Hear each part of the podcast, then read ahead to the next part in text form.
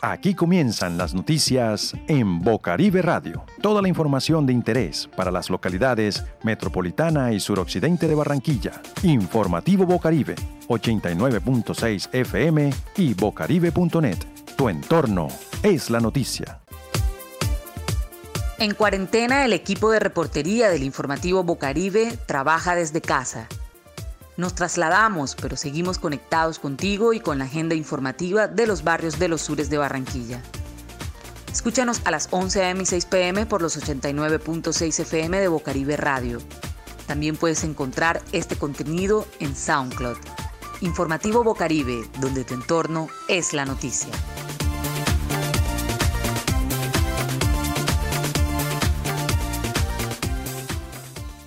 Estos son nuestros titulares.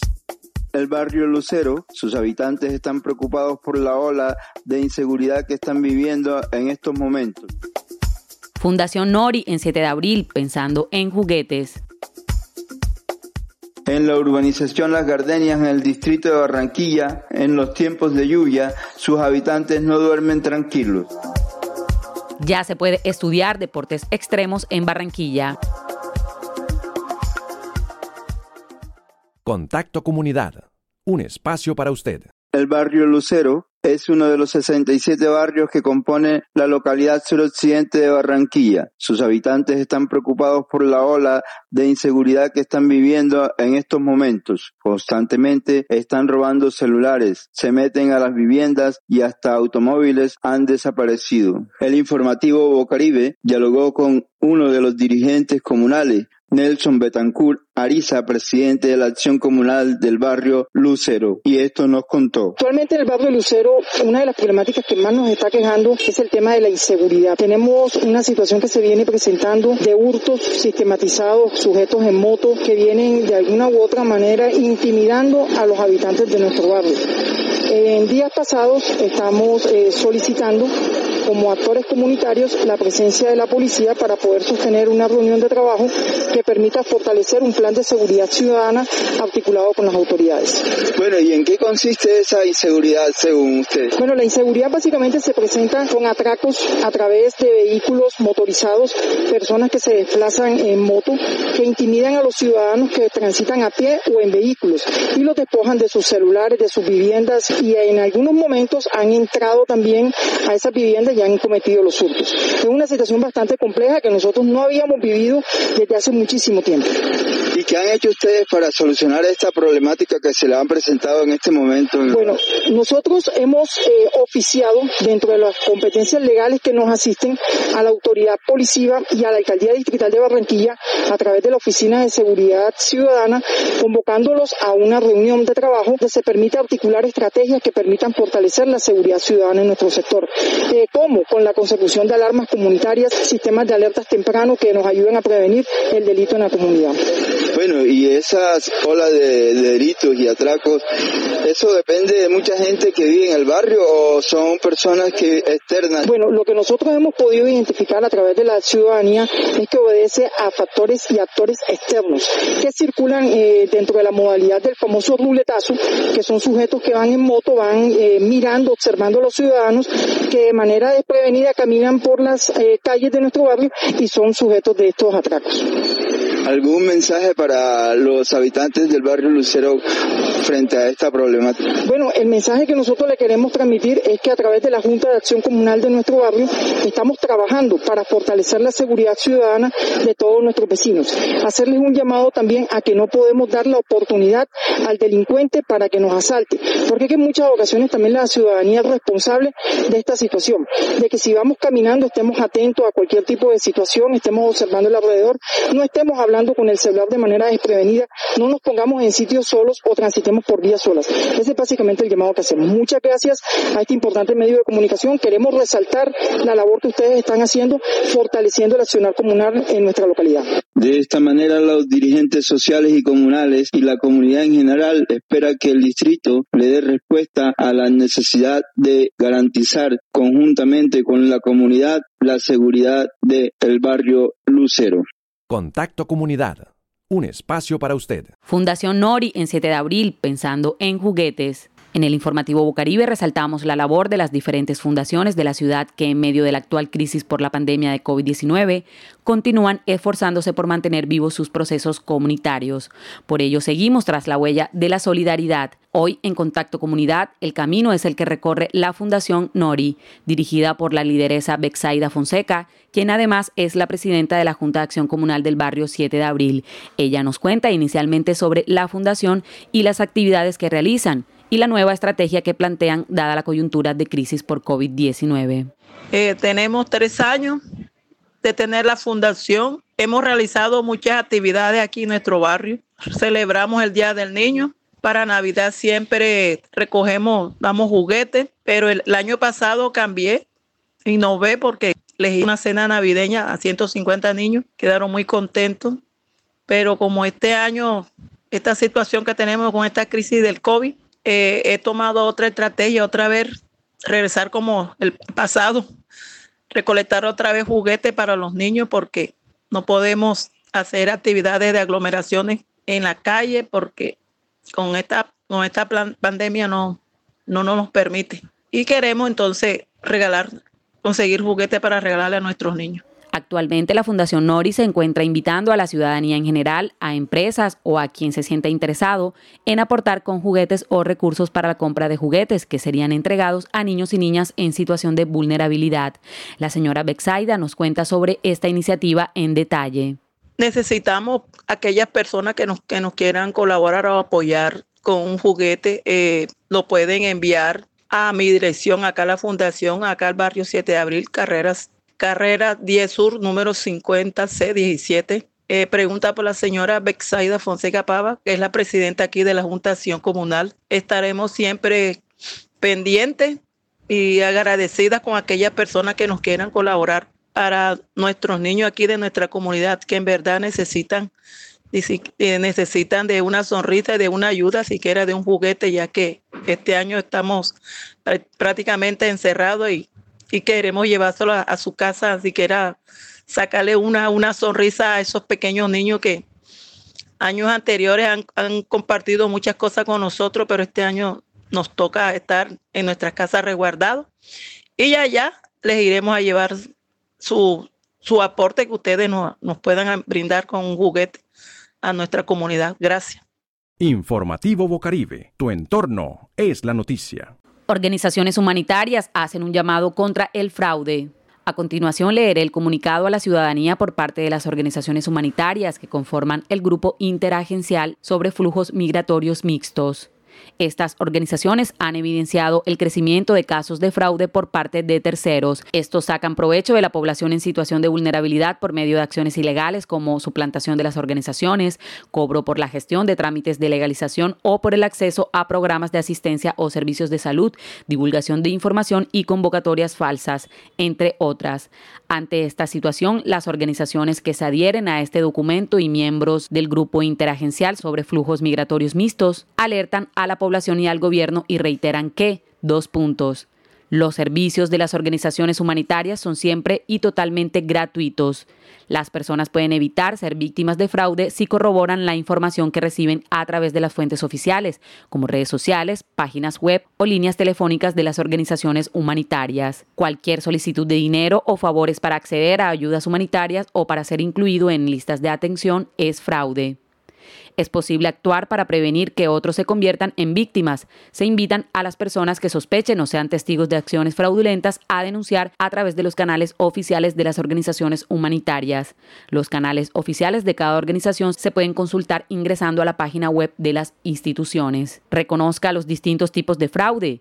Suplantación significa que los actores detrás de estas prácticas ilegales muchas veces se hacen pasar por funcionarios de organizaciones humanitarias, utilizan medios telefónicos o incluso se presentan presencialmente, cobran dinero a cambio de ayudas, favores o de inscripción en listas de atención. Es importante hacer énfasis en que las organizaciones humanitarias nunca solicitan dinero o favores a través de ningún medio y en ningún momento del proceso. Otro tipo de fraude es la información falsa No crea en todo lo que circula en grupos de Facebook, WhatsApp u otras redes. Confirme que la información sea oficial a través de las páginas web y redes sociales de las organizaciones humanitarias. Puede reconocerlas y revisa sus logotipos y el tipo de contenido que comparten, la antigüedad en las redes sociales y el número de seguidores. Otra forma son las convocatorias engañosas. Desconfíe de propuestas de trabajo demasiado prometedoras, ya que pueden ser una trampa para vincularlo con actividades ilegales que le pondrían en riesgo a usted y a su familia. Cobros por ayuda. Las organizaciones humanitarias no cobran por dar asistencia en ningún caso.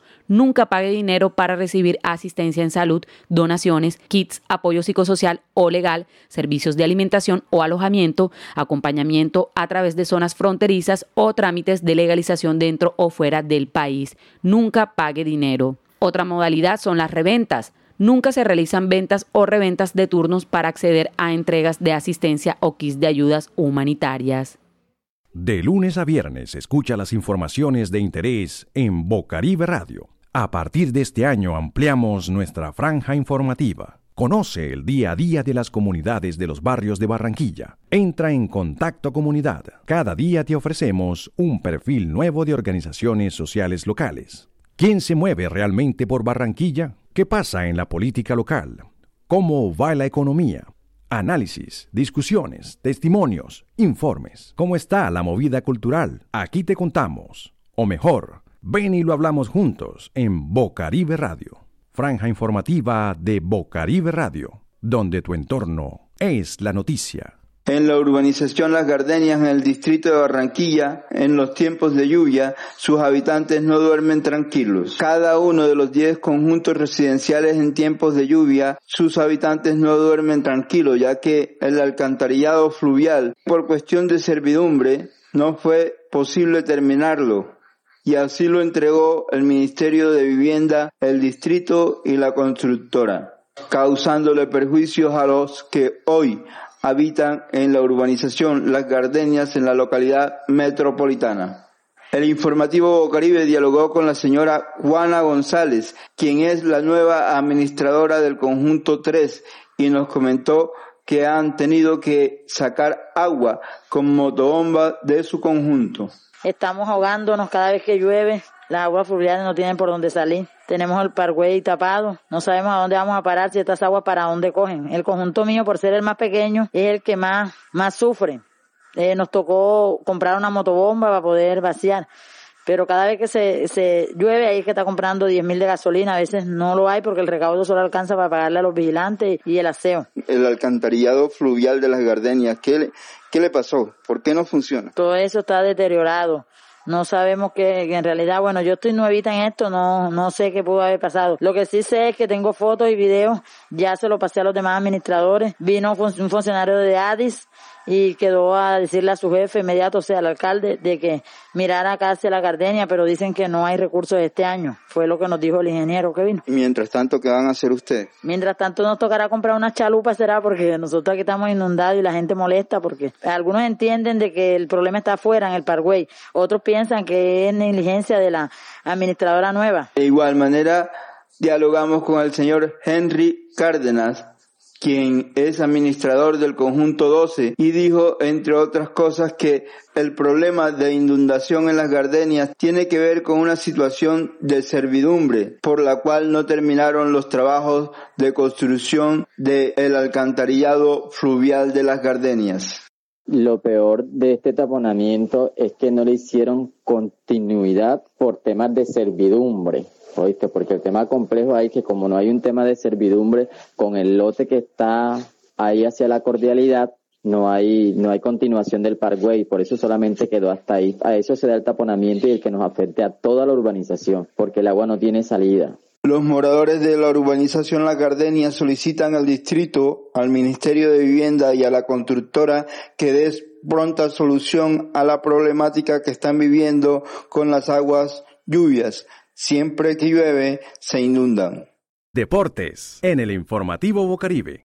Ya se puede estudiar deportes extremos en Barranquilla. Ruedas de fuego sobre el pavimento se deslizan y el viento trae siempre la mejor sensación. Levanta la tabla del suelo diariamente si llevas el skate en el corazón. No importa la Por primera vez Barranquilla tiene una escuela de deportes extremos gratuita y abierta a todo público para fomentar el aprendizaje y las prácticas de disciplinas como skateboarding, es decir, el rodar en patineta, roller, que se hace en patines, parkour y BMX, que se ejecuta con la bicicleta. Se trata de Barranquilla Extrema, un programa ofertado del distrito a través de la Secretaría de Recreación y Deportes.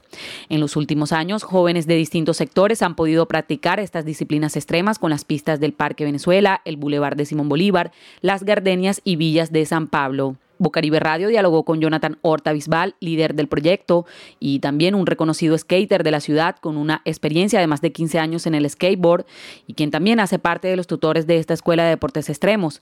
Le preguntamos cómo nace esta iniciativa y qué lo motivó a él a gestionar lo que hoy es la escuela de deportes extremos. No, la verdad que me dio el, motor más de arranque que el fuerte fue cuando me estaba dando cuenta que habían espacios y escenarios que estaban siendo mal utilizados y la gente le hacía falta como el tipo de aprendizaje y cómo es el uso de estos espacios, de estas pistas, de estos skateparks, ya que como por primera vez los deportistas aquí tienen estos skateparks y están viviendo esta nueva experiencia, pues es como necesario para poderlos guiar en el medio del camino del deporte, ya que el skateboarding es un deporte olímpico que entra muy fuerte con este 2021 con cuatro medallas de oro, con las cuatro modalidades diferentes que van a estar, que es tiro libre, vertical, bowl y calle. Conocimos también el testimonio de un padre de familia quien nos habla de la importancia de permitir que los jóvenes encuentren en el deporte extremo una disciplina para estudiar. Deportes como el skater y otros deportes extremos nosotros realmente lo veíamos nada más por televisión y, y nuestros hijos realmente nunca podían encontrar no solo un espacio donde pudieran practicar, sino personas que los pudieran acompañar y guiar en ese proceso de formación deportiva. Pero hoy sabemos que también son espacios para la formación deportiva, para la creación de valores, para la construcción de, de un ser integral a través de este tipo de alternativas. La escuela funcionará en horarios específicos en las pistas del Parque Venezuela y el Boulevard Simón Bolívar y estarán coordinadas por Jonathan Horta. En las Gardenias y Villas de San Pablo, al suroccidente de Barranquilla, también existe un proceso con jóvenes de estos barrios. Le preguntamos a Jonathan cómo funcionan estos proyectos que abarcan estas distintas zonas de la ciudad. Hay dos proyectos, está el proyecto social comunitario, que es Soy de Todos, Soy Deporte, y está Barranquilla Extrema. Entonces, Barranquilla Extrema es en la localidad de acá, en el Parque Venezuela, es un, una localidad y la otra localidad es en el skatepark de la pista de Simón Bolívar. Y el otro proyecto que es social comunitario lo estaremos haciendo en el barrio La Gardenia y en Caribe Verde. Ya están las pistas hechas en esos sectores y estamos dando las clases y ya se empezó. Ya, ya como esto es un deporte, es algo así aquí en realidad los deportes demuestran son las habilidades ya, y las habilidades no tienen nada que ver en la parte económica ni nada, sino son la destreza y el gusto por el deporte y las habilidades ya. En esos lugares la falencia que encontramos es que no tienen el, el objeto del artículo para hacer la, el deporte, pero tienen muchas ganas de practicarlo, tienen las ansias, ya como decimos nosotros, tiene el hambre del deporte ya. Entonces ahí es donde empiezan a salir los deportistas eso. En ese proyecto social comunitario nosotros le estamos llevando las patinetas a los niños para que ellos puedan practicar el deporte y puedan hacerlo, se la estamos facilitando, la estamos prestando y eso con, con dos docentes, con dos instructores que están allá ubicados en esos dos pistas. Finalmente, los niveles de los participantes son cuatro, principiante, intermedio, avanzado y experto, en los cuales se pueden inscribir de acuerdo con su experiencia. Para inscribirse u obtener mayor información pueden hacerlo ingresando a la página oficial de la Alcaldía de Barranquilla o usando el hashtag en redes sociales Barranquilla Extrema. Adrenalina pura en el caño de Villa Carolina. Aquí en el skater brilla, se recorre millas, se salta sillas, se raspa las rodillas, pero se levanta como warrior por amor a esto. Skateboarding más que una familia, más que un movimiento. La habilidad currambera en un 50-50 marca la diferencia como en un flip 180. Un spot completo es esta ciudad nuestra. El Mosco corona las escaleras de Iberia. Ven, vamos y te darás cuenta que aquí se representa desde la vieja escuela hasta la ola nueva. Es.